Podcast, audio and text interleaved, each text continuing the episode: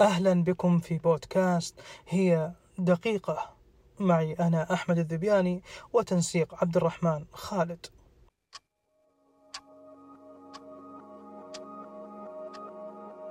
أشار الفيلسوف طه عبد الرحمن في كتابه سؤال العمل إلى معنى جميل حول الاتصال السياقي والأفقي لقوى الإدراك، حيث يقول إن القوى الإدراكية العقلية والحسية للإنسان يتصل بعضها بسياق بعض.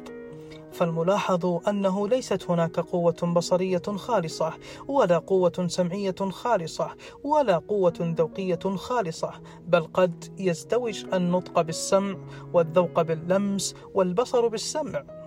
بل إذا فقدت قوة من هذه القوى الحسية تضافرت القوى الأخرى للتخفيف من آثار ذلك الفقدان. وقس على هذا الإدراك الحسي الإدراك الذهني الذي يعد قصة أخرى حيث الاتساق بين الذاكرة والخيال والعقل. وأخيرا هل توظف هذا الاتساق العجيب في تفاعلاتك اليومية؟ محبتي.